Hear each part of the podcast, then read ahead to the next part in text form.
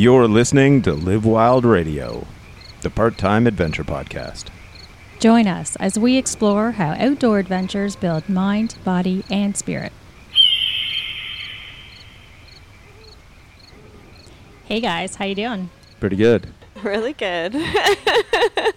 Welcome to Live Wild Radio, and today we're going to be uh, we have our guest Allison Godet.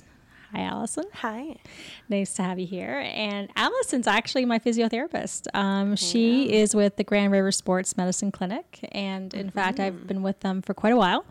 A lot of you know that I have uh, stage four osteoarthritis in my knees. And I've been dealing with the past two years to lose weight, uh, increase my strength. I've had orthotics, braces. I've even done stem cell therapy eight months ago. Yep. She, whoever, whoever at Grand River um, is saving up for a boat, Catherine's paying for it. Yeah, exactly. and more recently, I just announced being on the keto diet for two months, and I have noticed significant gains with all of those. But I think what's really important here is the bit about um, injury prevention, and that's why Allison's on here today, and she's fantastic. Um, so before I give away too much, Allison, tell us tell us what you do do, and um, to You set this record. You, straight. said do do. I, I did have a few drinks tonight. Yep. Um, so I'm a physiotherapist at Grand River Sports Medicine Center. I have been there almost two months or two years. I've been back to Ontario. Um, before that, I was in Alberta uh, and did essentially sports physiotherapy there. So it's all orthopedic MSK stuff. Okay. We really focus on um, sport injury rehab, sport performance, activity, kind of training the full athlete. And athletes being from like our high level performance athletes, nationally ranked, ver- and everyone where I have, you know, 79 year old guys who come in who are downhill skiing, you know, so our, Hmm, our athletes cool. range just from active individuals to all the way up into professional athletes kind of thing. So we work all alongside just keeping everybody active, keeping everyone in sport.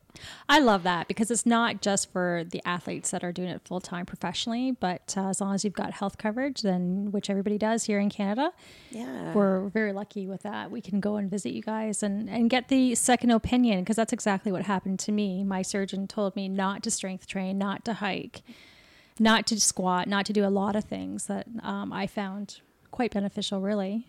I hate that. I, I really do hate that, and I'm not supposed to use that word unless I really mean it. But it's true. It's it's one of those things that frustrates me so much because activity is what heals us. We just have to modify it. But to not do anything is probably the worst, like most detrimental thing.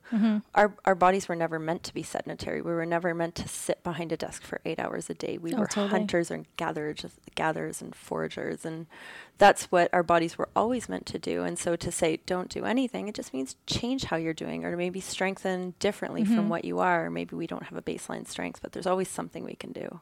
And I think I took that seriously because um, both of my, well, my mother in particular is about 74 and seeing her, you know, go through, um, a, you know, aging, um, she's lost a lot of mobility. And if you don't use it, you absolutely will lose it. Yeah. Um, I've seen people in the hospital because of cancer treatments, but even just lying in that bed for a month or two is enough to lose that muscle mass. And and so I think that really shocked me into taking care of myself. And, and so, anyways, that's why we're really excited to have you today. I know that in the past, I thought this was interesting. You worked with some of the military. I did.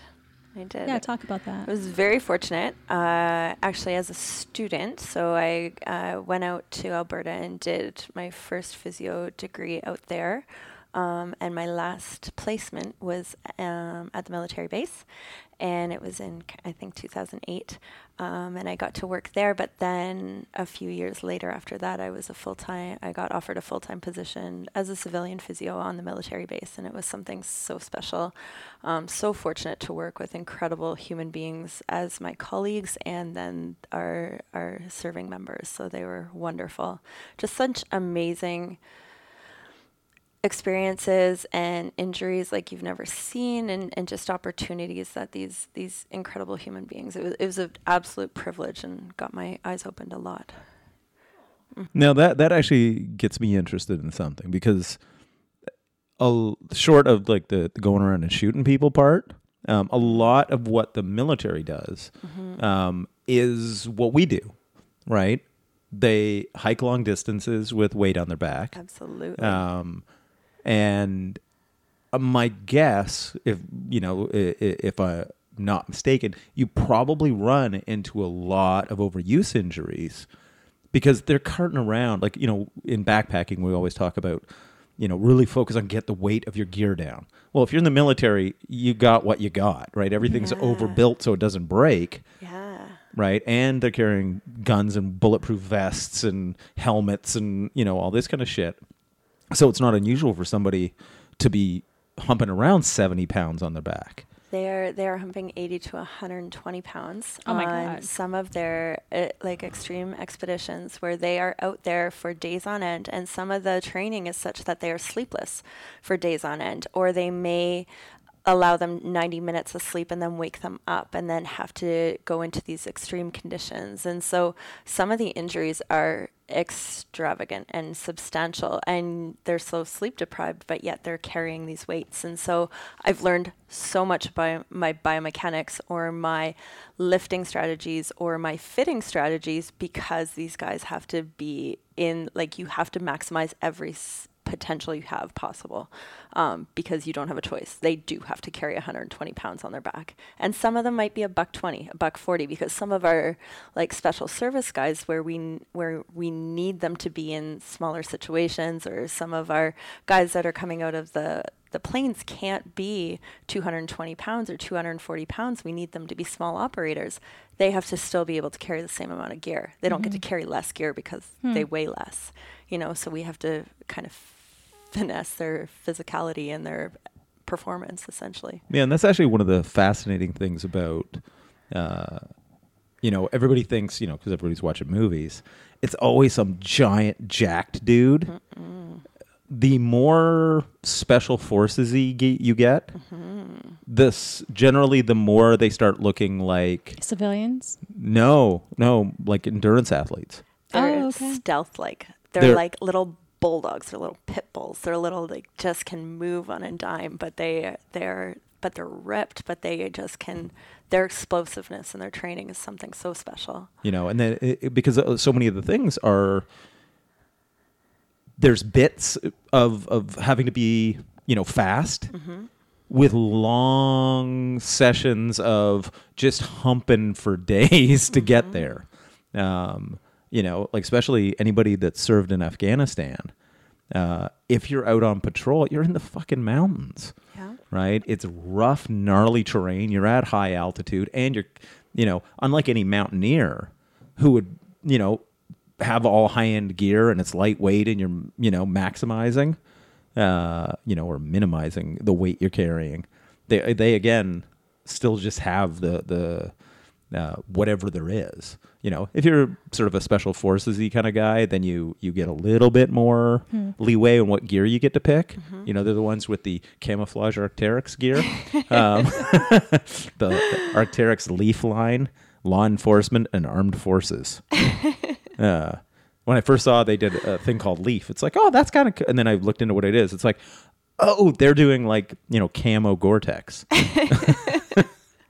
um, so yeah, it is. A, it's a kind of a fascinating thing because they, they need to have the performance of an elite athlete, mm-hmm. then with this whole other skill set. They call them tactical athletes. Yeah. And so, and that's truly how they train. It's their job to be athletes, but just in such a different facet, mentally and physically, right? Mm. Like, so, not saying mental, like athletes don't have that mental mental aspect, but it doesn't have to be 24 hours a day for eight months straight, right? So, if their tour is eight months long, sometimes they're out like beyond the wire for that, you know, a long stretch of that. They got to be on that whole time, and then still. Uh, like performing with that much weight on or whatever they're they're doing. So with with that type of thing, because uh, how do you sort of see like a change in the way? Because it, it used to be they would just run everybody into the ground. Yeah. Um, now is that changing? Where now, you know, with a focus on like you know training, but also a focus on recovery, like what we know in any other sports science avenue. Uh, is that changing in the military? It's fantastic how much it is changing, and that's what's so exciting. So, you'll get I'd have some senior officers or see some senior um, non-commissioned members um, come in and say when they were first, you know, young privates or young training, they would have their their senior officers up in front smoking while they're running in their combat boots with their their rucksacks on. Now they know they will never in the desert or they will never on exercise actually run with their packs on. It's just not a thing that actually happens. So why are we training that way? So their training has changed substantially. They don't let them run in combat boots anymore because we know how many injuries happen with that. Um, they are putting a huge emphasis on um, performance and they're putting a huge emphasis on sleep and nutrition and just kind of holistic approach. It's any national institute so it's a little bit slower changing over time and there is the gentleman's club of well we always did it this way so we have to do it this way.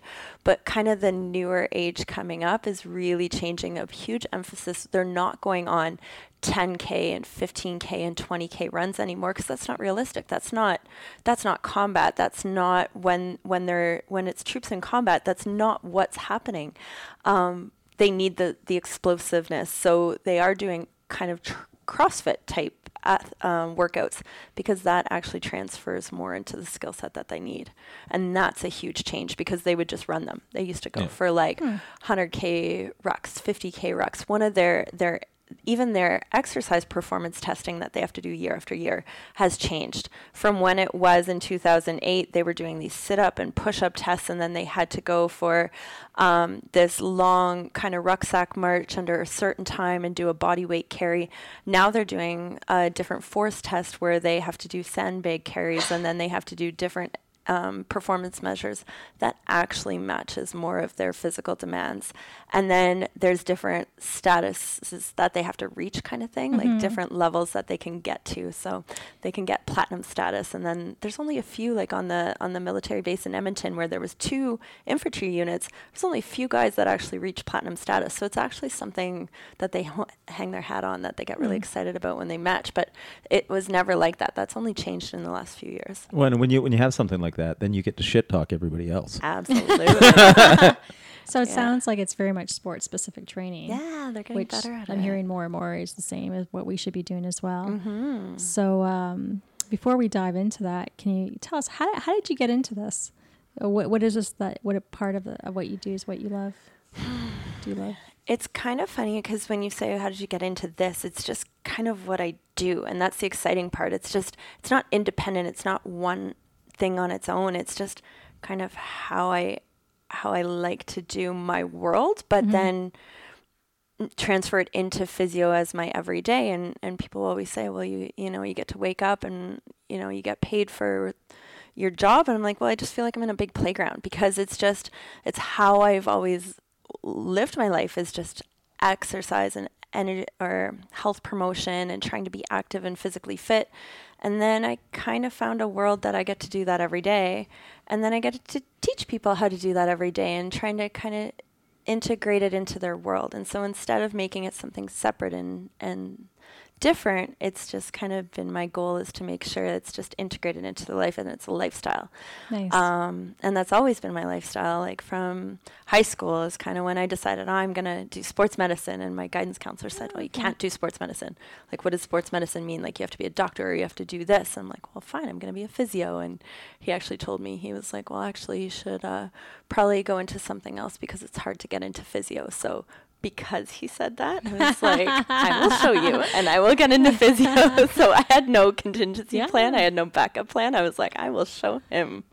Yeah. And um, I also, when I was 17 years old, decided I was going to move out to Alberta to do my um, physio training for no other reason than I wanted to be in the mountains. And I heard they had a good sports medicine program. And that's why I ended up out there and ended up falling in love with Alberta and the mountains and stayed there for 11 years. So had some fantastic clinics out there. Uh, a really big sports medicine community in the like knee injury prevention. We had lots of knees and shoulders, and they are world class and had kind of submerged their world into the soccer um, kind of community. And we had some really strong relationships, and some of the orthopedic surgeons and the soccer coaches really trusted us with their athletes, and we were really privileged to work with some pretty uh, pretty cool people, and I had an incredible team out there that kind of pushed my limits and my knowledge base, and we kind of all grew together. And then the military base was just something so special, and yeah, then it brought me back home because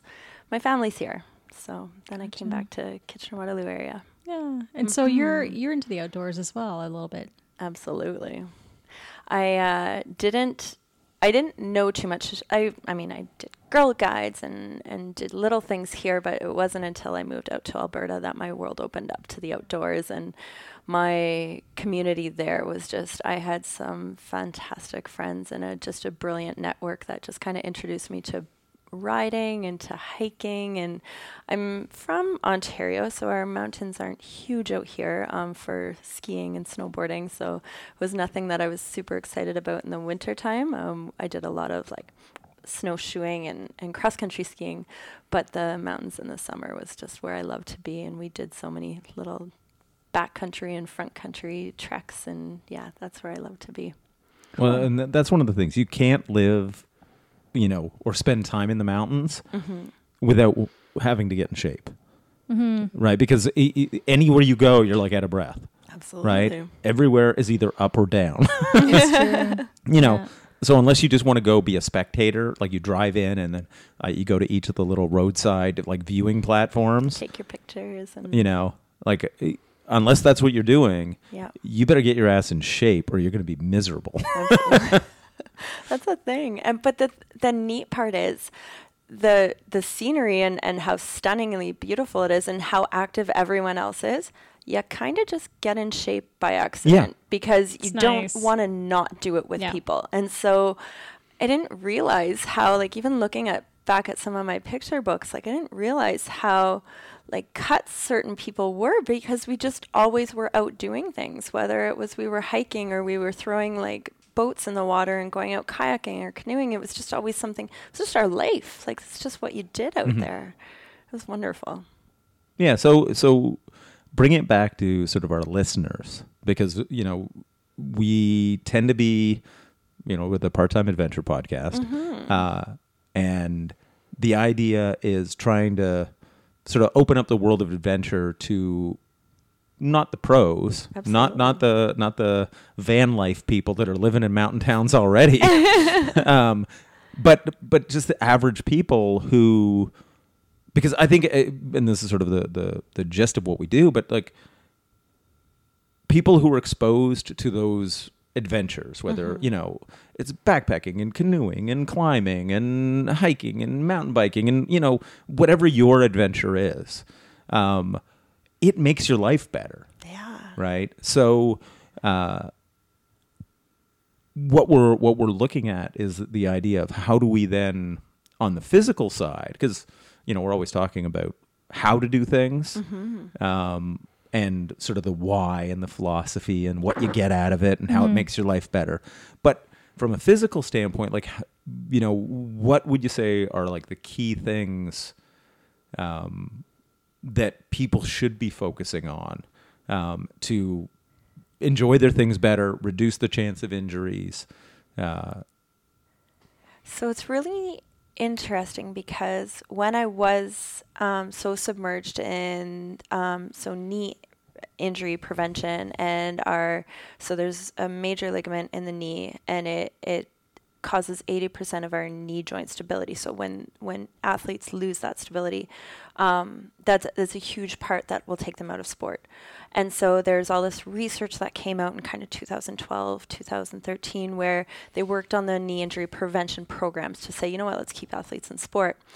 When we started delving into that and really getting into that with our athletes, we go out to the teams and teach them it was really cool because that research, as much as it was focused on 14 to 19 year old girls, it translated over into everything.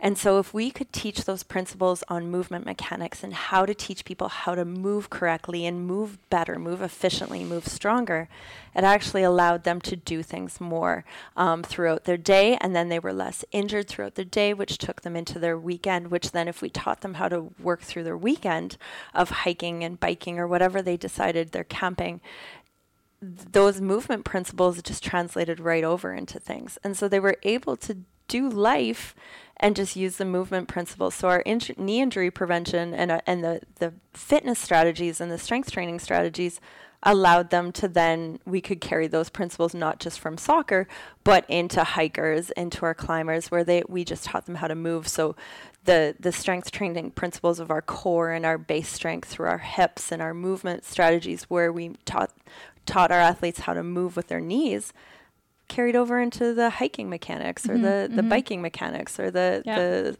everything. So listen, um, you, we recently you did a body scan I did. on me, and I thought that was the coolest thing ever. And I thought it was a way of telling me what I don't know about my body. so can you explain um, what that is in, in detail and why people should consider it?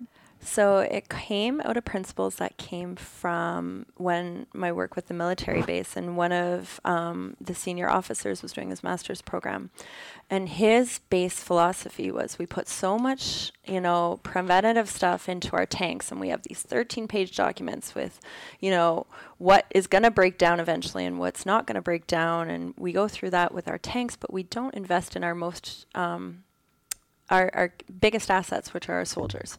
And so we want to go through these these fitness evaluations to do the exact same thing. So you'll take your car through a maintenance thing and say, okay, well let's let's take it through everything. Well, let's take our soldiers through the exact same thing. And so that's what the body scan was for you. Is I took his principles and essentially used a lot of his testing and said, okay, let's look at how your upper body moves. Let's how, look at how your lower body moves. Let's look at how your trunk moves. And now let's look at the strength components of your upper body and your lower body. Let's compare left to right because a lot of principles in a lot of strength training we do two-legged. Um, and we need a baseline strength but sport is one-legged. You're not climbing on a wall on two legs. You're climbing one and then the other. You're not hiking up a hill on two legs. You're not hopping up. You're, you need one leg and then the other. Well if one is deficient and you're relying so much on the other is one going to overtake all the stress and then the other one comes along or is the other one more predisposed? You have less stability but until you actually push it to endurance limits or push it to different like um, lengths that you're going to reach to or strengths that you're going to reach, you're not going to ever pick it out. And so we went through this 24 stage testing to see what your left and right looks Okay. like, what your upper and lower looks like, and what your trunk looks like. So this is a perfect time to say I know that myself, my right Mm-hmm. leg's got osteoarthritis stage 4 stage two in the left. Mm-hmm. I'm slightly uh, got a, I had an impingement in my left shoulder. That's what I know about my body. yeah. That's me. Can you r- recall or take a look at my report and because we've got the results right here and just share with the listeners what else do you see? So you're. And by the way, we can um, take the time for you to actually look at it. no, I edit this part did. Yeah, I did. But then Oh, just talk because I'm curious because I'm curious to see what I didn't know. So your left side, especially because we, the arms are not independent of the legs. The arms are not independent of the core. So we need, so if you're going up on the wall and you need to reach with your left arm, you still need to engage lats. You still need to engage mm-hmm. that side body core. And so when on one of the testing, I asked you to hold your whole body weight on your left side and reach as far as you can with your right arm. Mm-hmm. Your left side was substantially weaker. Hmm. And so it matches that your left um, shoulder was bothering you more because you were unable to hold your support your body weight and reach. So then let's say you're up on the wall and your left shoulder isn't holding you. Well, you may not have as far as a, a reach on your right side when you're trying to do that thing mm-hmm. or when you're trying to reach for a certain hold. Um, your left core, when we did a side plank hold. So we know that side to side difference, if there's more than a 70 or if there's a side to side difference and you can't hold a side plank for more than 70 seconds, mm-hmm. it's associated with low back injury or low back pain. Mm-hmm. Well, you couldn't hold close to a 70 second hold on that left side and it was substantially less than your right side. So again, that's matching that whole left sided Gotcha. um, issue with it. Now we know your right side has more arthritis in it. Doesn't necessarily just because it's documented on imaging doesn't necessarily translate to function. Okay. Um, we ha- we have patients who come in with awful, awful X-rays, and yet they're not even close to painful or just like a one on 10, two on ten. Right. So you may move better on your right side. Your whole right core side may be stabilizing and moving a little bit better. Hmm. and there's just so many different reasons That's that the odd. arthritis okay. can I would have thought that my right side was weaker than my left. at one point, ah. it, my legs were anyway. Yeah, and so your right side, your right and left, when you stood on them, were mm-hmm. actually fairly uh, symmetrical, except when we reached, you were standing on your right hand side and you reached behind to the left, like behind that right side with your left leg. That was the only one, and it wasn't anything substantial. Um, but it was more your left sided weakness, which then you may be overdoing things on your right to try and protect or, or move differently around that right side. So that that's just kind of some of those indications that have come out. Um, your lumbar spine and your mobility, like your flexibility, is there Okay. on, in your body. You just don't have the strength to control it. So okay. there's so the strength is the biggest issue. your strength is huge on on you. It's not necessarily that you can't move there. You passively could move there. I could move you there. Yeah. You can't control there or get there yourself. Okay. And that's a difference. So that's where that's where a lot of our sport deficits come is people will go to yoga or do all this stretching, which is fantastic. But we need to strengthen in those ranges, and that's what gets us into our functional kind of training or sport specific training. Is we need to be able to train in the ranges that you need to get to. okay. So what Mm-hmm. you saw is is what you expected. Um, it matched your story. Gotcha. Absolutely. Okay. Yeah. So that's kind of surprised me because I would have thought if anything was to be weaker, it would have been my right side, Mm-hmm. considering all the injuries I have.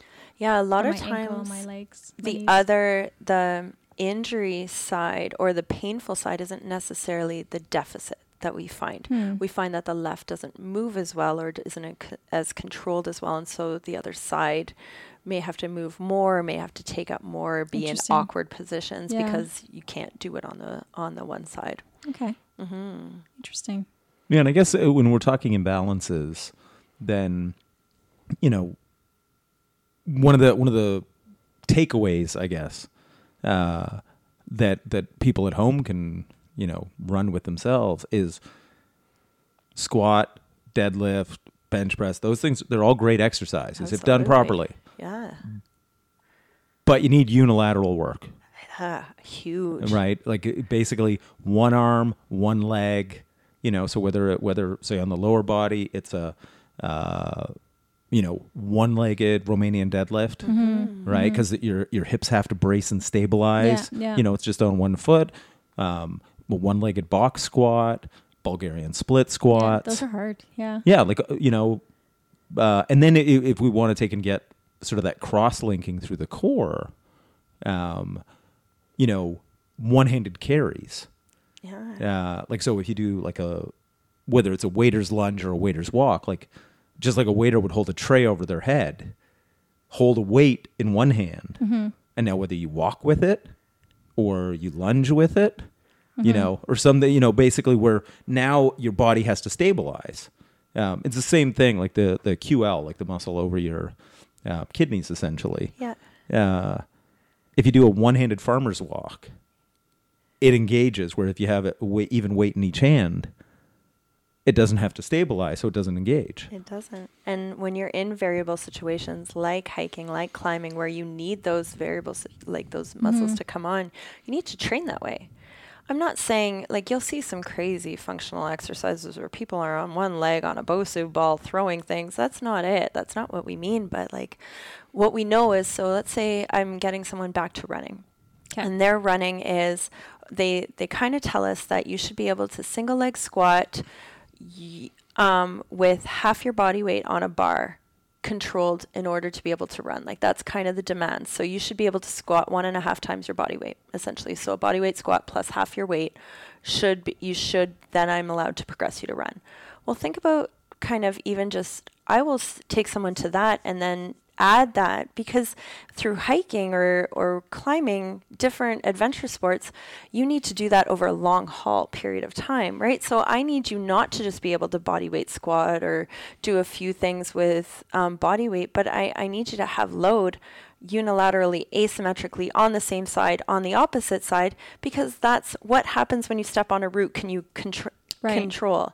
Some of our knee injury prevention stuff, we were always like, oh, don't let that knee go in and drop in and come. Well, that might happen, right? You might step on a boulder and then your knee drop in.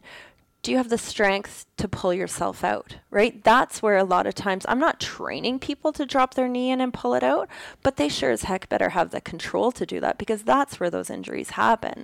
It's it's in those unpredictable situations that you have to take them in like the the one arm overhead or the one arm out to the side or forward or what have you. So when you gave me the exercises um, to address those issues, um, was that for backpacking mine? Was that for rock climbing? Or was that just to get those pieces back to normal? Like, I mean, I'm just wondering what are the sports specific ones that I should focus on? I don't think I had, you know, this one is for backpacking, this one is for climbing in mind as much as I want you to clean up this side. I want you to clean up this left side because it's going to transfer into both sport. Yep. Um, I want you to fix your right sided arm core movements. I want you to fix your left sided leg core movement together. Like we'll call that lumbo pelvic control. So lumbar, pelvic, leg control. Kind of, mm-hmm. you know, your foot bone's connected to your head bone. Like everything is a kinetic Yeah. chain. So your foot, the knee's the dumb joint. It does whatever the foot and the hip tell it to do. Mm. So the knee will go if the foot's not in a good position or the hip's not in a good position, the knee takes it. So we have to make sure the core is in a good position because if your body's in a trunk lean, the knee might drive in just to try and offset to try and get gravity in a certain position. Like mm-hmm. we need to really be in a good position. And so training everything is just trying to make left and right equal each other is kind of where my goal was for your programming. Cool. Are knees a big uh, issue for backpackers? Huge. So, so what are the things? Um, I know what I did, but I'm curious from your perspective because I've been working with others as well. Mm-hmm. What should they be working on? So it's again, it's more the mechanics of, of for the knees because if they have foot issues, if they have hip issues, the knee kind of kind of takes the the the brunt of everything. Um, so you really want to make sure the hips are strong, the ankles are strong, and if they're not, using other devices like the orthotics might be something kind of we try and just do in term until we get into the, the strong mechanics of everything. But that full lower body, like we said, the RDLs, the the single leg squats, um, the good mornings for goodness sake, we still need to be able to hold our pack and get into certain positions. We need those single leg positions with it. Um, but that full like core single leg strength, base strength stuff, two legged training is not bad. We still need a brute strength. We just need the single leg control as well. Gotcha. Yeah, I find my we'll call it layman's approach, you know, to coaching has always been you kind of build a strength base with the basics, right? Like the the squat, the deadlift, you know. Um, Absolutely. and then uh, whether it's concurrent or sort of added on at a you know sort of uh, in a periodized approach, then you take that strength and now teach people how to use it, right? Whether it's balanced movements, uh, you know, and but it's not just sort of like what you were saying that Bosu ball stuff. Um, it, it it comes into the thing like that's not how you balance in the real world. No. Um, it, it's getting everything to fire in a in a coordinated manner. Like, uh, and you'll probably run into this. Like a lot of people have um, shitty, if you want to call it mind muscle connection with their Yeah. ass I love that you're talking about this. Yeah. you know, where uh, the number of people where it's like the the brain can't fire the glutes. And once they start to, you know, whether it's Yeah. you know, some you know, just even warm up drills. Yeah, we did a really cool exercise where we were squatting. I think was it eighty percent of our maximum weight, ten sets of ten. What was it? Uh that was about seventy five, and that was horrible. Seventy-five percent. It was horrible. Well, the reason why I was actually, you know, for me, I was in awe was that at the beginning it was super hard. Yeah. Yeah. Because anything over five for us in strength training is cardio. you're huffing and puffing, and you're like, "Fuck!" I know this is only seventy five percent, but man, you know, because that's all we do is up to five, right? And we're up to ten. Anyways, but at the end, as soon as I hit about five of them, five sets, it was getting easier and easier and easier. So that that's why Right? I thought that was really interesting. Yeah, as you're took even though you're getting more tired, you're getting more skilled. Yeah. right? And the brain goes, "Oh shit, I got this figured out," and now the chain is firing in the right order. Yeah. Um, you know, and and that's sort of where the magic comes in. Is that that it was truly magical. Like I thought that was really fascinating. The nervous system, that's it. Like a, a lot of our training is nervous system changes. Hmm. Like the like the first few times you, you start getting stronger or better, you're it's not like you're injecting strength into you at that point. Right. But you're getting stronger because the nervous system is firing on better. It's it's waking up. There is a huge like stop between that brain and the muscle. And when you wake it up, it's it's gold. It's it's just such a way to prevent injuries. It's just such a way to keep you stronger. And injuries happen when you start getting fatigued. Well, if if you're more efficient with every time you you stride, you have your knees in a better position because your glutes are firing. Those are endurance muscles. Glutes are power endurance. Your quads are your explosive power, but they fatigue out. So Yeah. if you're using glutes, they they'll last a whole lot longer. Then each climb that you do is just a little bit better and you can sustain it longer so you're less likely to get injured because you're always going to be in a better position. I thought it was interesting when you said to me that men and women are different. Women are quad dominant. Hmm. So their glutes are massively weak. And that's what I need to work on. Whereas men, it's the reverse. Yeah, so uh, females have wide hips. Our knees come in. We have wide hips for childbearing purposes. It's evolutionary, it's science, it's there. Um, because our hips are wide, our knees come in, just biomechanics wise, we are set up to be kind of anterior translators when we squat. So we tend to be knee squatters. We tend to drive forward, and the EMG studies are there. We tend to fire quads first. Guys have high hips. They kind of get into that bow-legged bulldog position, and they t- they fire back body. They fire glutes and hammies first. That's more protective. When your knee is in a position, and if you look at a traditional female physique and our knees go like our, our from our hips the angle in the knees are almost in that knock kneed position. If you leave them there but then you you don't change the knee position you just fire on the glutes it actually moves the knees out into that bow-legged position.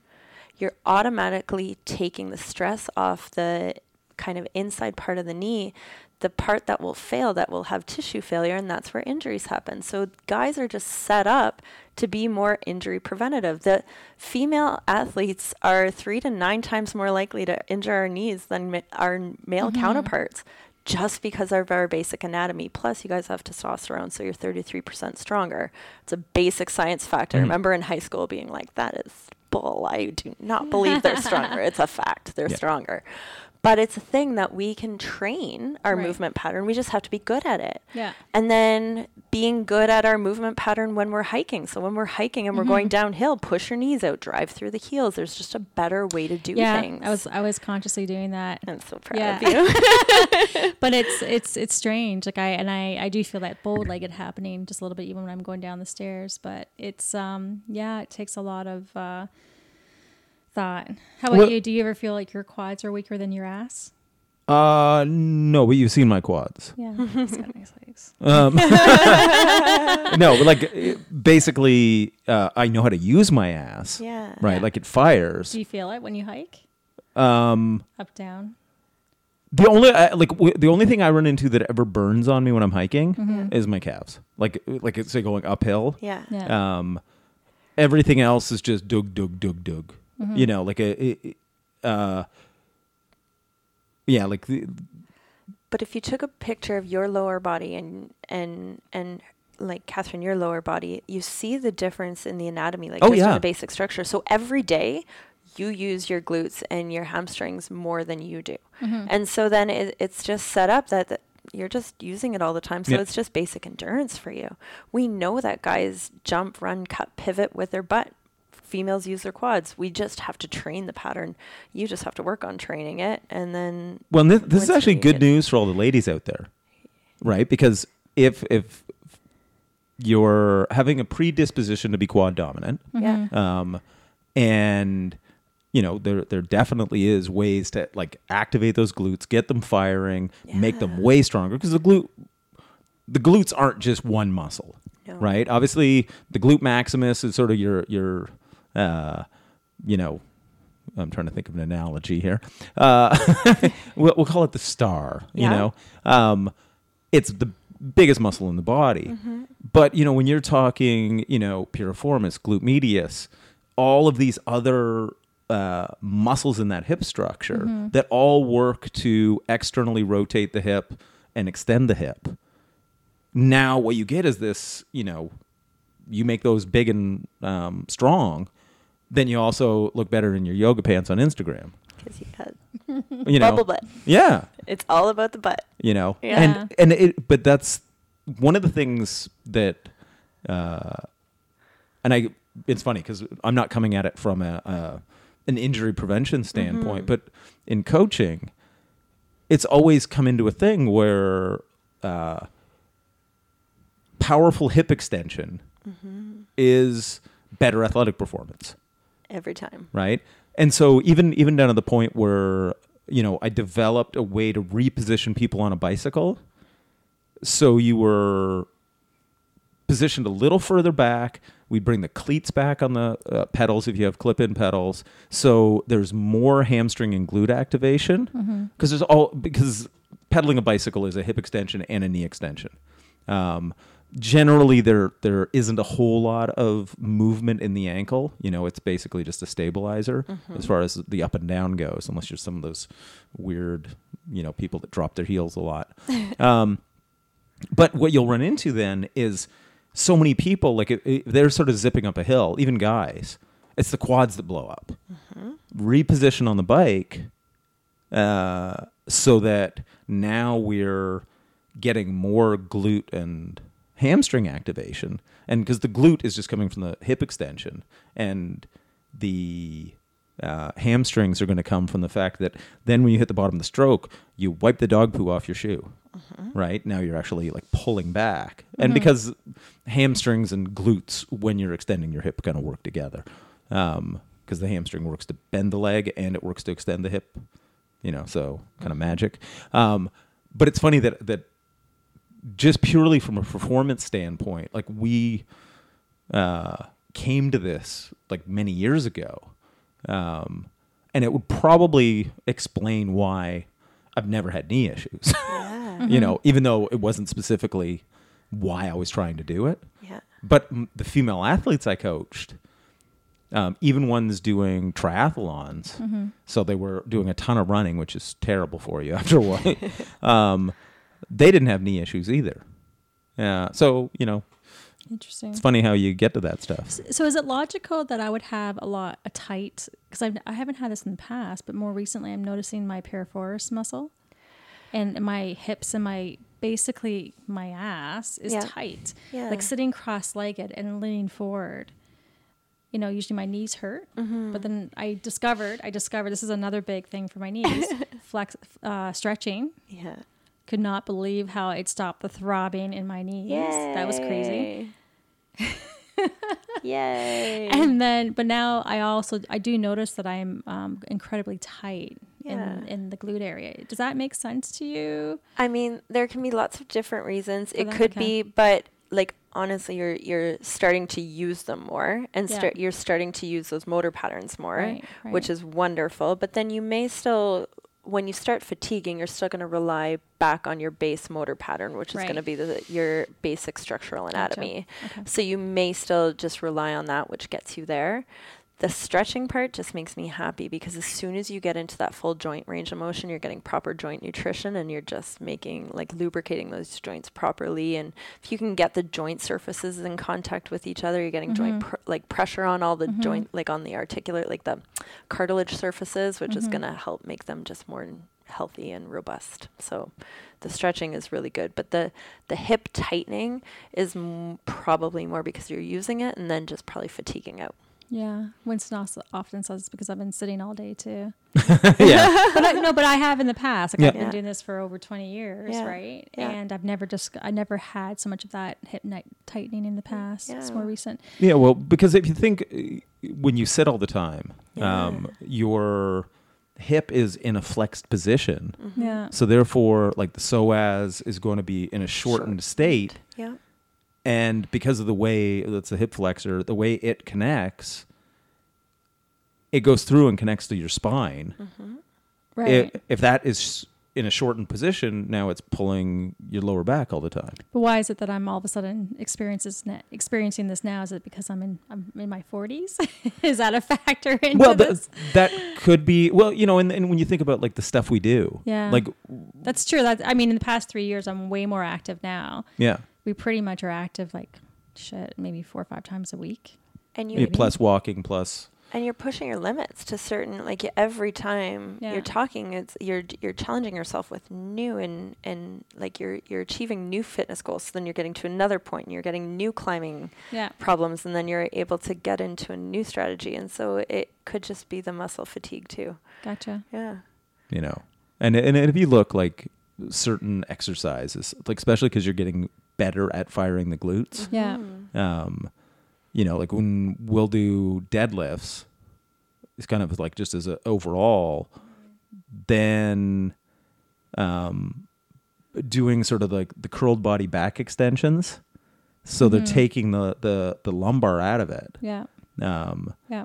and puts it really like your ass cramps when you do those, Mm-hmm. right? And because we're doing with the foot in the flared position, then you're getting like the glute medius is like burning Yeah. My hamstrings. Yeah. you know, and then the hamstring, you know, so all of that stuff we're targeting more too. Yeah. Um, and it, when you work something, it tightens, and so that's where all of your mobility work is to go. Let's untighten this. Yeah. and your poor knees have taken the brunt of your activity for the last 20 years so now you're giving it to your hips so the knees aren't taking the load anymore it's the hips and Well, I'll be truthful in that. So three years ago, I couldn't walk down the stairs without holding the rail. So Yeah. like I couldn't, I, I didn't have the strength. So that did improve dramatically. yeah But even the past year, and I had been doing a lot of backpacking with Winston and, and so forth. And this year we decided to take it easy because I was gearing up for the stem cell therapy in February. yeah And of course, that means that for the next, I think it was four months, five months, you, or six months, you're not supposed to put too much impact on it. So you can give it Mhm. time to heal and regenerate. Um, but just before that, the year, this past year, um, geez, even months before the stem cell, this is why I decided to do it. My knees were acting up again, despite the fact that I had lost all this weight. That I was maybe, maybe because we had started rock climbing, we weren't consistently going to the gym strength training like five days a week the way we were in the past. Right? Well, uh, and that, that's a big change, Mhm. right? Um, so maybe that did help quite a bit. But then I almost wondered. So that's what pushed me to try that, good and so that did help Mhm. the stem cell. Um, the nutrition's fabulous. Yeah. That that's incredible. Uh, I can't even remember if we even talked about this on the air or not. But with the keto diet, it reduces your inflammation significantly, and um, yeah, that's just phenomenal because the food there's a connection there. But um, uh, I just wonder. I, I, I think age is probably a part of it, unfortunately. I But- mean, we do know that our, our muscle tissue changes, right? So Mhm. every decade we get older, more, you know, the, the white covering on steak, more of our Yeah. tissue, like our, our muscle tissue that's juicy and, and elastic, then turns to kind of that connective tissue. So Okay. it just takes longer to recover. So you could have done whatever you wanted in your 20s, gone out for like a multi day expedition, feel a little sore, but just recover quicker. It just Mhm. takes longer to recover Gotcha. uh, every decade we're older, we have essentially about 10% more fibrotic Mm. tissue than elastic component tissue. Mm. So, sure, you know what? When you do go out and you're more active, it just may take a little bit longer for the muscles to recover too. And that's okay. It's just, it's one of those things that it's not going to change. We just have to be okay with it. Yeah. You know, like dogs, you see little dogs have little like naps and they just like lay there and then they get up and they run around. And then the older dogs, th- when they wake up after a nap, they stretch and they do their up dogs and down dogs. That's when you, that's where you get the, yeah, that's what I do in the morning. I get out of bed. I'm like, ooh, that's stiff. And but no one, no one teaches them to do it. They just know they need to mobilize and stretch Yeah. first. And little Yeah. dogs don't need to. And it's just as we get older, that's just what we have to do. that's what happens. Mm-hmm. yeah, I Yeah. find like in the morning when I get out of bed. hmm Uh, you have a whole routine. yeah, Yeah. you know, it's it's basically just kind of a movement flow, good. Yeah. and you go from like, oh fuck, what happened to me? Like while I slept to, ah, I'm kind of bouncy. I'm feeling good. you know, How long does it take you? um, it's like five ten minutes. Good for you. That's impressive. you know but it's it's the same thing like you see me when we get out of the car like we we went climbing today yeah. Um and Yeah, we look like old people. yeah, so so we we we were out rock climbing for eight hours, and you know there's hiking, and uh, you know there's the climbing, and you know you but you're on your feet for eight hours straight. We're out in the heat, you know, probably getting a little dehydrated, you know, yeah. yeah, all those types of things. and it was fine. Like we walk back to the car, you know, wait for the death oven, you know, to to cool itself down before we get in the car. Right. We go. I don't know. What did we drive? Maybe ten minutes before we hit a store so we could get a drink. Yeah. I got out of the car and like my feet were killing me. My uh, like my back. It's like, oh shit. Oh, like I'm walking along like a like like little baby steps, like a little old man. I know. And after, but after about a you know. 10 or 15 steps it was like oh okay i feel It- but it was like just getting out of the car like the bottom you know the the plantar region of my feet Yeah. Yeah. you know it wasn't like f- i've had plantar fasciitis it wasn't that Yeah. it was more the oh jesus but i wore climbing shoes for almost eight hours Right. yeah, as you get older, you need to uh, move more. yeah. Yeah, it's almost like if you don't, you're not feeling well. Well, exactly. Oh, exactly. And no one ever said you forever will be pain free for the rest of your life. Like no one gave us that card. There's never a rule that says it's going to be a thing. You just got to know how to manage it. So we know that the muscle tissue changes. So, you know, we got to move a little bit and it makes sense that when your feet are cramped up in those little like too small climbing shoes because that's how you climb, that they should have less blood flow than regular. And now the tissue is different. So if you were 20 versus if you're 40, you're going to have less blood flow to those muscles. So it takes a little bit more time to reperfuse. And that just be okay with it. Yeah. You know, and as long as we know how to do it, we can still do everything that we sh- and we should keep doing everything we should.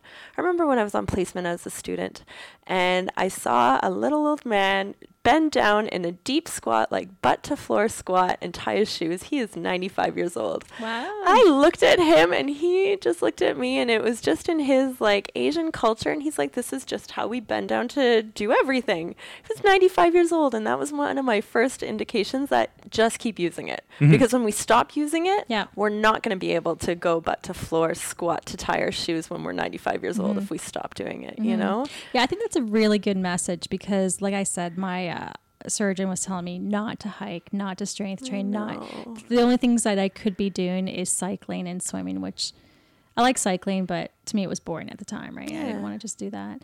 So, um, yeah, I think that's a very strong public service announcement is you you don't use it, you lose it. You don't Right. use it, you lose it, and you need to stress the body because this, the body's incredible. It Yeah. adapts and it Yeah. it takes stress. And as long as we don't reach tissue tolerance, you stress it a little bit, let it recover. You stress it a little bit more, Yeah. let it recover. And as long as you do it progressively, Yeah.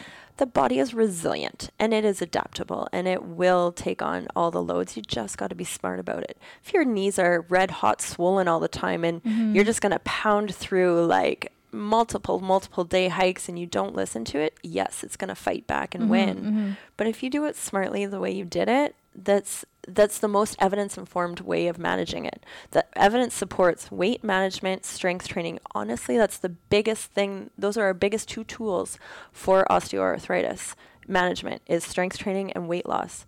Think about your ex- your packs. When you're talking about a multi-day pack and you're mm-hmm. talking about a difference of 6 pounds making such a big difference over that much time, Yeah. if you can lose 10 pounds, think about how much difference 10 pounds in a pack makes Oh, over totally. days. Mm-hmm. Yeah. Now you're doing that every single day. So taking that off your body every single day on those knees and then loading it even more Yeah. with proper movement mechanics, it's huge.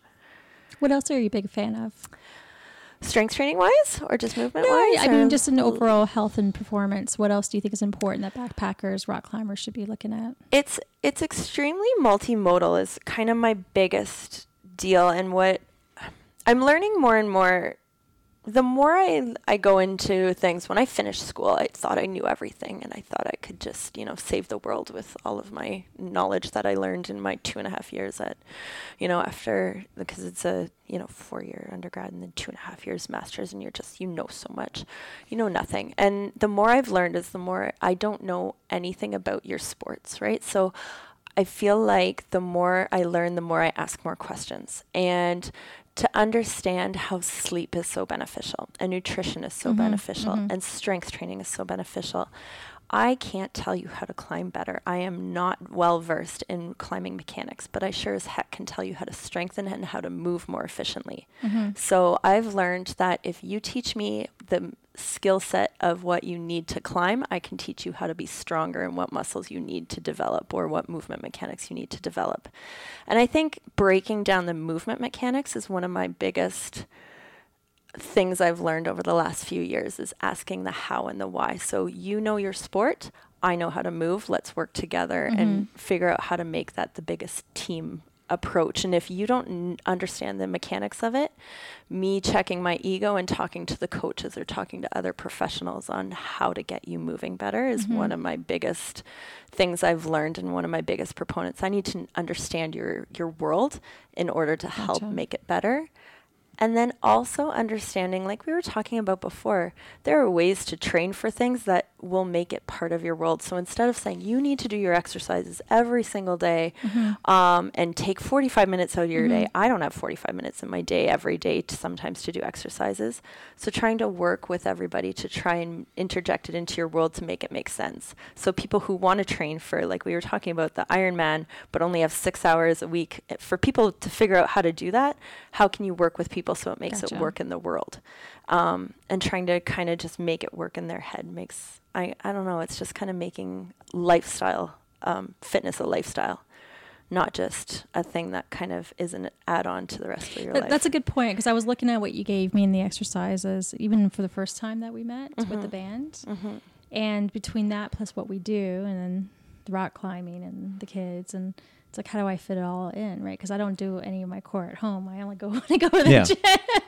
Where, whereas it, Yeah. and, and it's funny because we, we have these discussions because like I think things in the gym um, are things that you know like as far as us training together. There's no point in doing the things in the gym together that I can just do by myself at home, right? okay.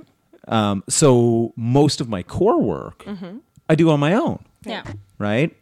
Um, I might be listening to a podcast, whether you know, and, and it's such a simple thing, um, you know, because we'll we'll do like things that require equipment, you know, things like the Pallof press or something yeah. like so that. we do that all at the gym. Yeah, but then Yeah. I, I don't need the gym for side planks. Right. I don't need the gym for you know like Russian front planks or around the worlds or you know various sort of Yeah. you know core stabilization exercises. Uh-huh. Um, uh, I don't need it I need for. to find a new gym partner that will help me with that. I don't need it for you know, but it, but it's the same I'm kind of thing. you, I, I have no motivation to do that at home. The only thing I do at home is hiking with a weighted vest in the morning. Okay. well, and I do a but fasted hike. but the, and that's slowly becoming a habit, and that- then once that's a habit, then you start developing a new habit, yeah. right? Um, because like the ab thing, like I just train, you know, one day it's leg raises and side planks, then the next day, uh, you know, it's dead bugs and uh, like front planks, and I do that six days a week, Awesome. right? And and it- and it takes ten minutes. Yeah. Bullshit. Listen, I, I I might I when might you when you say it over, I never see you do that in the or Well, when we go camping. Or no.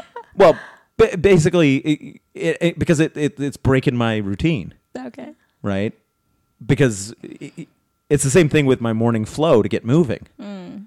Uh, you know, I'll do a few squats here, whatever. But it's it's like i- when I when I'm getting out of my own bed, there's like just a, and then I do this, and then I do this, and then you know, it's like it's a Yes, habit. It's a habit. Gotcha. You know, so And it's mm. my favorite because you're making it consistent, Yeah. right? So, how do you know when, like, how many times you're supposed to work out till you're fit, or how many times do you have to eat a healthy meal before you're qualified as healthy? There's no, there's no standard that says you eat 15 healthy meals and now you're you're qualified as healthy. It's just keep eating healthy, right? How many times is good enough to brush your teeth? I don't know. You just keep doing it. You know, it's Yeah. it's just the consistency. How do you know that you're you're strong on the the wall on when you're climbing? When are you an expert climber? I don't know. It just kind of happened be just because I just kept being consistent with it. Mm-hmm. My tendons started accommodating. My motor patterns started accommodating. It's the consistency with it and just making sure that it happens every single day. Then you start to become fit. Then you start to become healthy, and you just kind of you don't reach a plateau. You just keep getting better, but it, it's just smaller incremental changes. And it's sometimes that's one of the biggest barriers is you don't see as big of fitness changes. But you know, if you stop doing it, you'll lose it really Yeah. quickly, right? Yeah. So Well, no, what do you, what do you think of this idea? Because like one of the things that I've uh, kind of stress to people, like because there's one thing about training elite level athletes, right? You've got to dot every I, cross every T, you know, get magic potions, you know, and I'm not talking steroids, but but you know, the, but the whole the whole concept is that because they're so close to their genetic potential, yeah. then to get any more improvement you have to do everything exactly right Mm-hmm. right but for most people we're not elite athletes Right. um, and i've always stressed sort of just two principles to pay attention to. Consistency which you talked about and progressive overload. If you just you know try to do a little bit more next week than you did this week mm-hmm. and you're consistent enough to to have a repeat stimulus if that's all you do like as far as fancy programming you'll go really far you'll go really far. And you just just best yourself just a little bit. And best yourself in all aspects right? Best yourself in your water intake in your sleep making sure you're getting How many hours of sleep? um, so my world has changed since learning the sleep science like matthew walker why we sleep that book and it's just honestly revolutionized my life so i used to be that like oh i can get by on like four and a half or five hours of sleep and i'm so great uh, it's brutal and there's so much bad things with it so i'm very hard on myself with trying to at least get my seven and a half hours but i really try and do my Yeah. 8 I hear you. I actually sleep with a night mask now, and that makes Good a for you. world of difference. It really does. Yeah. it really has changed my world and everything's better everything is better mm-hmm. when you get that sleep you're more mm-hmm. productive you're more alert you're more, more awake your life is better you know your performance is better So we were talking about Ben Greenfield earlier, and he was talking about heart rate variability. Mm-hmm. So stress, you know, whether it be mm-hmm. the electrodes or electrical currents, but even just in terms of your current lifestyle and whether it be emotional or situational or whatever, getting rid of that reptilian brain, but actually having something measuring that. Have you ever looked into that? Um, by virtue of like blood Heart- testing or no, heart more rates? heart rate variability. And do you have any thoughts about mm, opinions on that? one of my biggest things is I know stress is like stress is an evil poison and toxin and and it can just wreak havoc on so many different systems physiologically whether it be the musculoskeletal system or you know your your cardiovascular system or what have you there's certain things that you can change and there's certain things you can't. Um, stress is something that you can't always change in your life. You can't change life events. You can't change what has happened but you can change all the other things around. Knowing that stress is such a negative um, contributor to even healing processes. So you talk about inflammation and wreaking havoc in your joints, trying to mitigate that. Well, if there's with stress, there's the stress hormone flooding through your body, the, the cortisol. We know that if I do a pressure pain threshold, so I press on something on you, and you register that that pressure that I'm pushing as a two on ten pain, if I can press with the same amount of pressure, but they've have now underlying cortisol flooding through your system, so the stress hormone, mm-hmm. you will register it as a six on ten pain. There's a, essentially a threefold increase in in your pain response. You can't change that. Um, but you can know about it. So knowing that sleep helps decrease that, nutrition can help decrease that, exercise can help mitigate that. You can't change stress. You know that life happens, but you know that you also have all the tools to recognize, hey, this is a really crappy time in my life right now. I'm going to make time to go out and get to the gym. I'm going to make time to make sure I Yeah. eat well. I'm going to make time.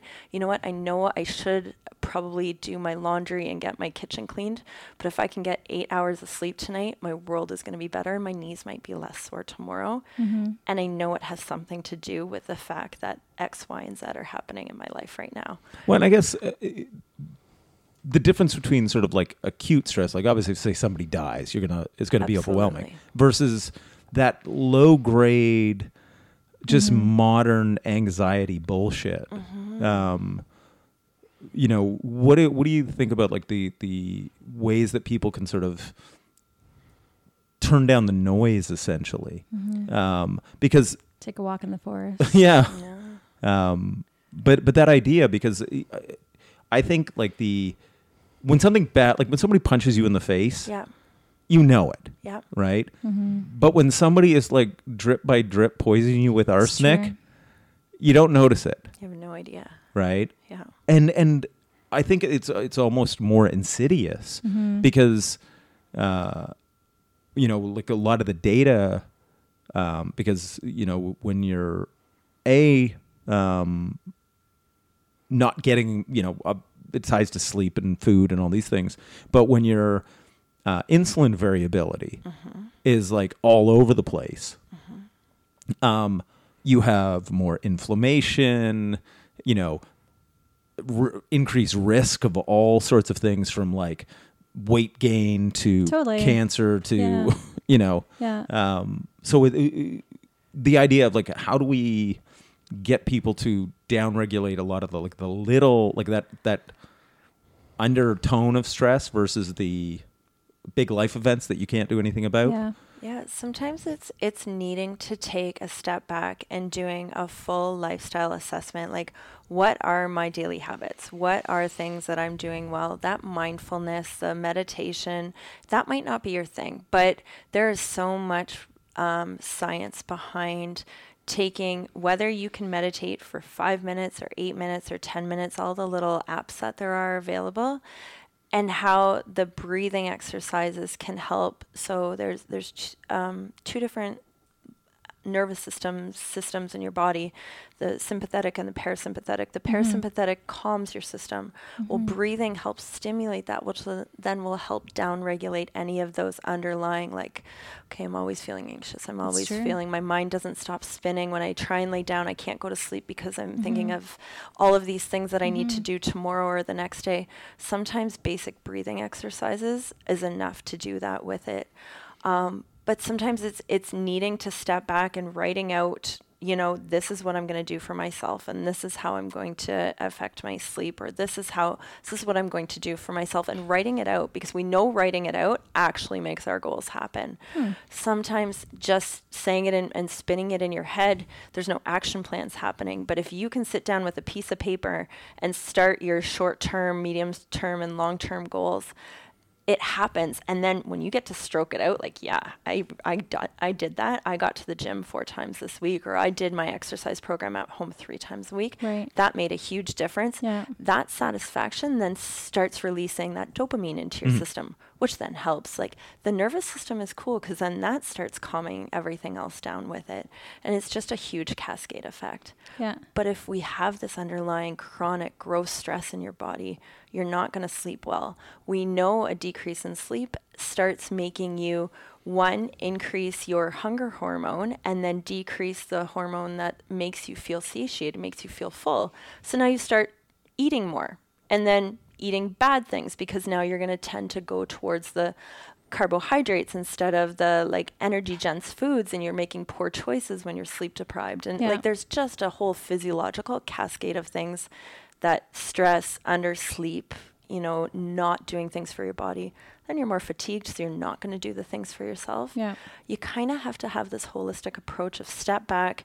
What's my action plan? What are my main goals and what are the little steps in order for me to get there? Because little things make the biggest difference. Don't say okay i'm going to go and i'm going to do this 96k track over two days and it's Yeah. going to be incredible. Yeah. like what what am i going to do today What's that's going to make me better tomorrow? What am i mm-hmm. what can i do tomorrow that's going to be better in two days? You know like what are the the little steps to get me to my big steps? And kind of breaking it down. And that's what i was talking about even with physio is well what are the the little things in your sport that I need you to do so you can do your big sport?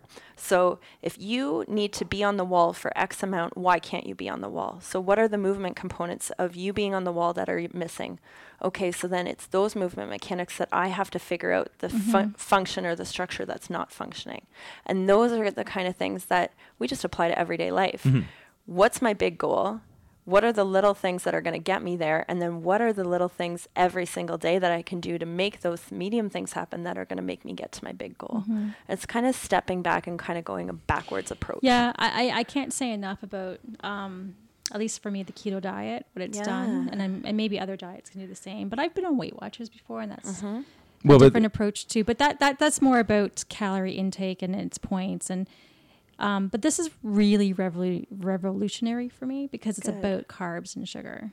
Good right and i've completely reduced it down to maybe 20 25 grams a day and being well rested when i wake up in the morning to uh, no cravings zero zero and i used to be that closet eater Yeah.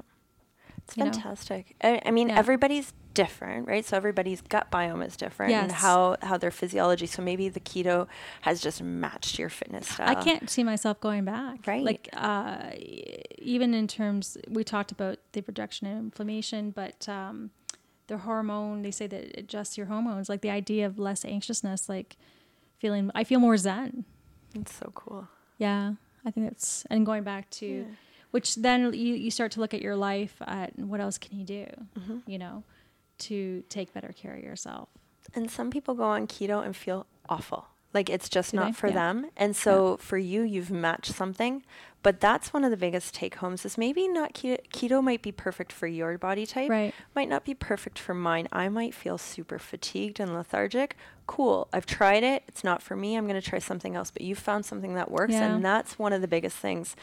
It's n- there's no recipe card. So we also did um, my DNA Awesome. testing. I, I've done that, and I think when we uploaded the results to another website, Yeah. it talked about um, things that were noteworthy, which Mm-hmm. included over and over again. It talked about I'm not sure what kind of uh, tail, short tails. It's the rec- Telomeres. telomeres, which is basically the gene that recover, you know, that reproduces. So the idea of uh, regeneration of your cells, Mm-hmm. right?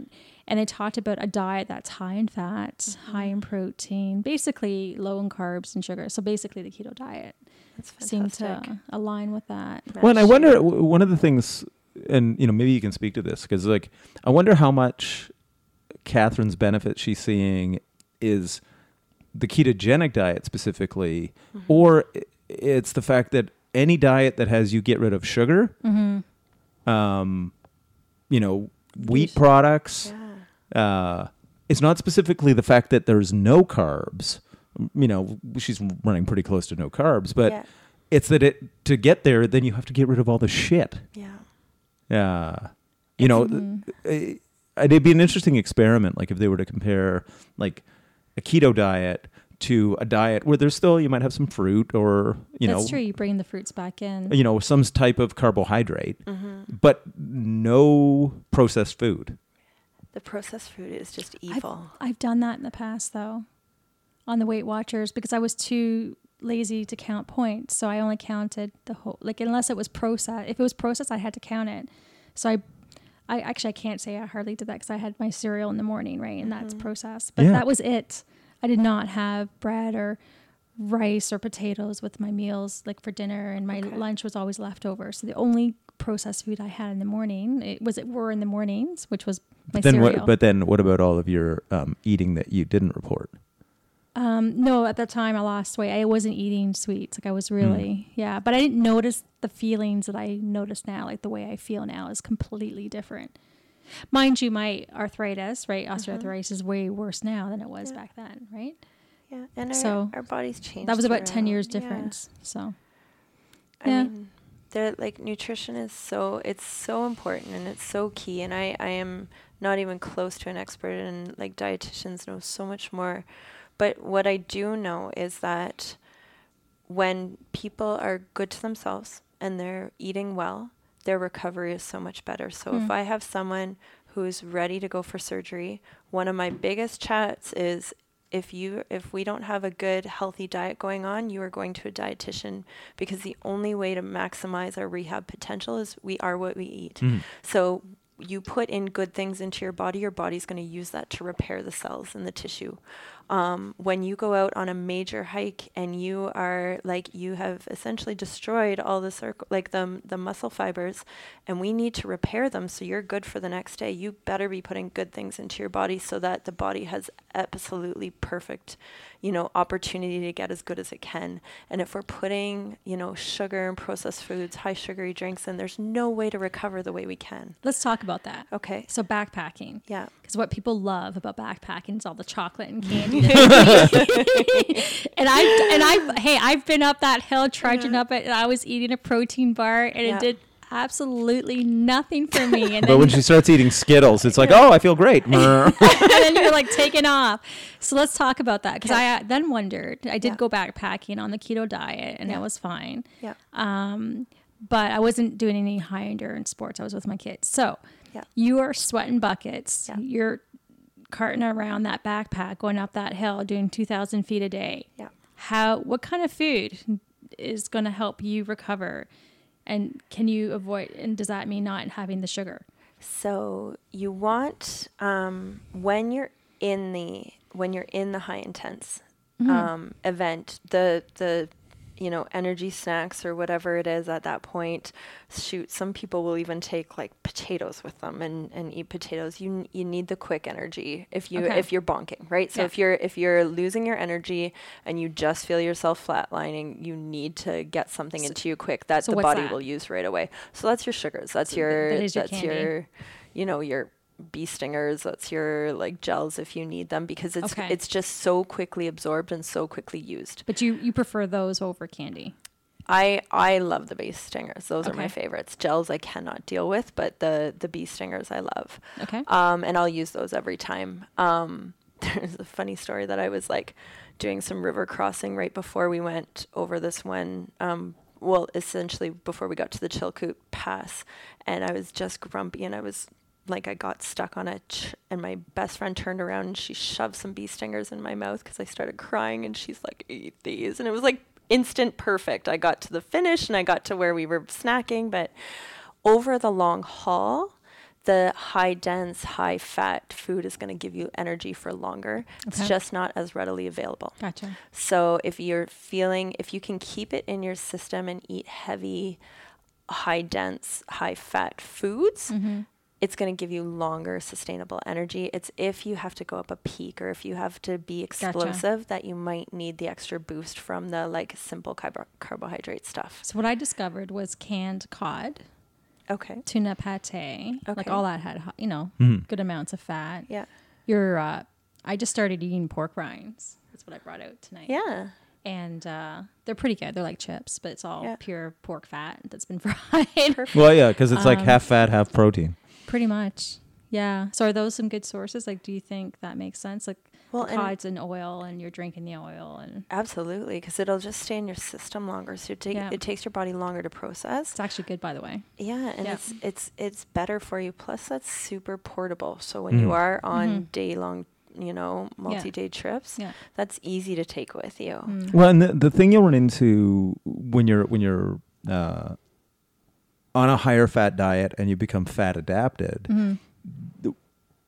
basically um, aerobic activity. So as long as you don't redline, so you're completely gassed, or you're doing anything super explosive or powerful, Yeah. um, because that uses glycogen. And obviously, if, if you're not getting much carbohydrate in, then there's going to be a certain amount of glycogen made um, by your body breaking amino acids down and turning it into, Mm-hmm. you know, glucose. Um, but otherwise, because your insulin levels are always going to be down, um, then uh, what's the what's the opposite hormone of insulin? I'm having a brain fart. There's insulin, which is a you know moderates your blood sugar, Yeah. Right. And then there's the fat burning hormone, and if insulin's up, that one's down. It's funny how like you know most of the time that's always just in my head, but It's funny. either way, um, kids Google it at home. Um, but it, but it's the thing where, where if you've had a bunch of carbohydrate in your system, your insulin level's going to go up, Yeah. and you can't burn fat when your insulin's up. Yeah. So as long as you don't spike your insulin, and you're not trying to like kick in the turbocharger Yeah. Um, to sprint to the top of that mountain, you know, but it's like long and steady, your body can burn fat like crazy. Well, And it's going to like once you're now that you're on this keto diet, it's mm-hmm. going to use your fat stores and like you're in ketosis, so you're using your ketone bodies as energy stores. You're using that now. Uh, your body knows how to process that. Yeah. Before, if you were just you know primarily carbohydrates or a higher car- carb diet, your body uses that first. So that's what it knows Yeah. during high performance. Well, now you're training mm-hmm. high performance on a high fat diet. Mm-hmm. It's going to figure out how to use that energy source more efficiently and effectively. So you don't want to go to a high carb diet when you're out hiking if you've been training with the like high fat Yeah, diet. You yeah. don't want to change energy sources especially in something like that. You want it to be used to whatever energy source you've been giving it. Gotcha. So it'll do better for you just to keep with the high fat when you're out there now because that's what your body's used to. And once mm-hmm. once the colder weather gets around, all you can do is like take a popsicle stick, stick it on a stick of butter, and, It is a beautiful and um, peanut butter. Peanut butter is my just like I love that. Oh, I made um, they're called fat bombs. They're basically brownies or fudge. Mm. Half of it's bacon fat. It sounds. I have them in the fridge if you want to try them. I would love to try yeah, one. it's a That bit sounds salty. It's amazing. got a bit of a yeah. it's like you know, there's a. Do you put a little bit of stevia in it with the cocoa powder? Uh, it's not stevia. It's swerve, but it's I think it's which is like xylitol, Yeah, right? You know. But um, yeah, there's quite a bit of that. There's like three tablespoons. But anyway, I did a double batch and it's all in the fridge. Yeah. Sounds delicious. Yeah, actually, sometimes your dinner on the keto diet is to have one serving of that, and that is it. it's really weird. But you know what? Often you're not hungry. That's so good. Yeah. Yeah. But anyway, that's the diet bit. So, Allison, uh, is there anything else that you want to tell the listeners? Like, what what do you you know as far as the messaging goes about what you do and what you want them to walk away with? One of my biggest things is that we just don't stop moving. Um, there's always something that we can modify. There's always something we can change, and there's always ways to get to the goals. The goals, if we have goals, we just have to break them down. And so, if you're stuck with knowing how to get there, just Yeah. you know, trying to break down the movement patterns. And if you're stuck with that, seeking any healthcare provider or professional that'll help mm-hmm. you get there. But trying to break it down, there's always something we can do. Movement is key in making movement part of our lifestyle. It's worth it. It's worth it. Our, our life is sedentary right now.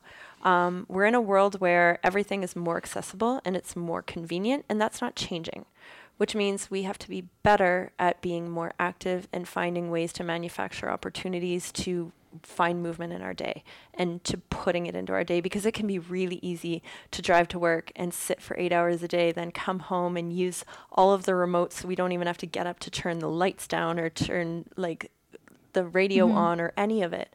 Um, and so to find ways to manufacture opportunities, and just because you're in pain, movement is actually going to help us get out of pain and to keep us active and to keep us moving. So you can do things for life. We just got to figure out how to do it. Yeah, I think that's a great message because, like I said, I went to my surgeon. He said to stop. You know, and, and I hear so many people say that they've got injuries, so they stop. Doing If you stop, you die. You know The- what? I've seen it. I've the seen lions it. are going to catch up with you. I've seen it with my mom, and, and she was even actually um, going through. She almost died, and she was in the hospital in intensive care unit for about a month, and she was bedridden. And then she had so much physiotherapy, she actually came out in better shape than she did even going in before she had her health so cool. issues. So that tells me, and I keep reminding her when she's not walking as much anymore Yeah. and she loses her mobility that she can get it back. And we don't need it to be fancy. Keep it basic, keep Yeah. it simple. It Yeah. doesn't, they don't do fancy physio in the hospital, but they do necessary and what they need. And Yeah. she got out there because she moved. Yeah. That's cool. So now, if if people have listened and went, oh, okay, uh, how do they get in touch with you? You know, or where? Like, if they want to get like actually professional help.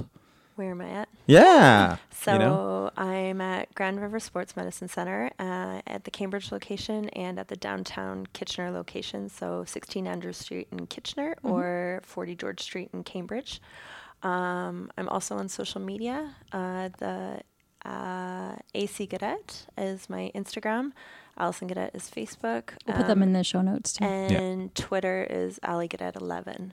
Um, and all three mediums are really easy to get a hold of me at. So now there, uh, the social media thing. Um, Mm-hmm. So you've got the three of them. Mm-hmm. Um, it, I got off. I guess I'm technically still on Twitter because I didn't cancel my account, but I don't go on Twitter. Uh-huh. Um, it, it's almost like like on the on the positivity scale, Instagram's number one. Because P, I don't know what it is. Like I, I don't really see people shit talking and trolling on Instagram. Um, Facebook is sort of you know quite a ways down, and then Twitter's like a pile of turds that have been lit on fire. is, is that your same sort of experience with the the mediums? So, Twitter is my way. There's a lot of more academic um, reasons I go on there. A lot of um, papers are on there, or actually a lot of like not necessarily good banter, but there is some banter that happens. Twitter's very negative. You're Mhm. right, and there there's ways now. It's also very short form and harsh, Yeah. right? So you're limited with your characters. So I can fluff things up and say things to you really nicely, or I can be more direct and via texting that can just sound harsh and evil. So some people get defensive just because it's a short form. Um, but absolutely, Twitter is Twitter is bananas with how um, evil it can get and how how back and forth. Sometimes it's entertaining to just sit back and read the comments Yeah. on there. Uh, but there is actually a lot of um, decent information coming out, or at least stuff that we can critically appraise and take a look at and be like, is that garbage? Is that is that not garbage? Instagram is stimulating your limbic system, right? So a picture's worth a thousand words. You don't really need a lot of words in order to say whatever the picture says. You can also put filters on it and make it look prettier, so it makes it look better than what it is. And Facebook is kind of that in between where people will rant and rant and rant, or say their big long message, um, and put some pictures. So it's it's kind of a blend of all three, and I enjoy kind of the whole mix of each of them. But you're right, Twitter can be evil and awful, but it's got some a lot of good papers or conference information, different things professionally for me come out there, and I like all the sports highlights on there too. What are some good hashtags that you recommend people follow if they're interested in this topic? Um, so just n- injury prevention, knee injuries, um, even just like the keep moving, be active. Um, as much as it's still a trendy, just overused functional fitness word, there are some actually really good exercises out there. Some people go over the top. Like I said, you need a base strength to stand on two feet. You can't put someone on a Bosu ball that can't even stand on one foot on, on base ground, but there are some good exercises out there, with even just functional fitness, moving. Um, and then the sport, like if you if you just search climbing, just search hiking, sometimes you'll get some really neat exercises Cool. just because of those. Okay. It's good. This has been wonderful. So yeah. So Allison, thank you very much for coming over, Thank you for having me. and we're gonna call it a call it a night because it is it hard, late. dirty. Yeah, she she Did I say it remembered. right? she remembered. it can't get any better. Catherine stuck my number three cam in, in a crack. Oh, So Shame. shame, yes. Uh, so her first time. Shame on you Yeah. for making me uh, for thinking that you could teach somebody on the ground and say, "Go do it, go stick it in there." Yeah, well, you know, okay. the- so so a blue number three is at Kelso. uh, if you want it, go get it because I can't. Um, Just use it as a it's an it- anchor. yeah, it's just a fixed anchor now. Um, but she redeemed herself by remembering our our tagline. So there you go. on that, we'll bid you all a good night. night.